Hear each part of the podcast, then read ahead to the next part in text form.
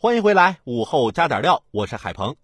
其实不光是人身安全，我们的个人隐私安全也同样重要。最近发生了这样一件事儿，应当引起我们的重视。刚大学毕业不久的郭玉急于找工作，在网上向几家公司投递了简历，之后竟然频繁接到陌生电话和短信，提供的都是一些莫名其妙的职位。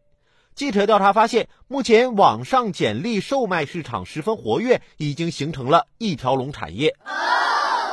所谓简历售卖一条龙服务，是指一些不法分子伪造营业执照和还没有在求职网站上认证过的账号，用来牟利。另一些不法分子买到这类营业执照与账号，以正规企业的身份入驻求职平台，发布招聘信息，吸引求职者获得简历，用以售卖或者直接利用。这其中还有人专门出售用于注册未经求职网站认证账号的软件，可以将招聘帖子刷新的软件，以及以文本形式提供求职者信息的简历提取器。当然，也有求职平台内鬼和外部串通售卖他人简历。无论是内鬼还是外鬼，售卖网络求职者简历都是窃取公民个人信息的违法行为，侵犯了求职者的隐私权。如果求职者因此遭受电信诈骗，就可能蒙受财产甚至人身损失。因此，售卖网络求职者简历的违法行为必须受到罪有应得的打击。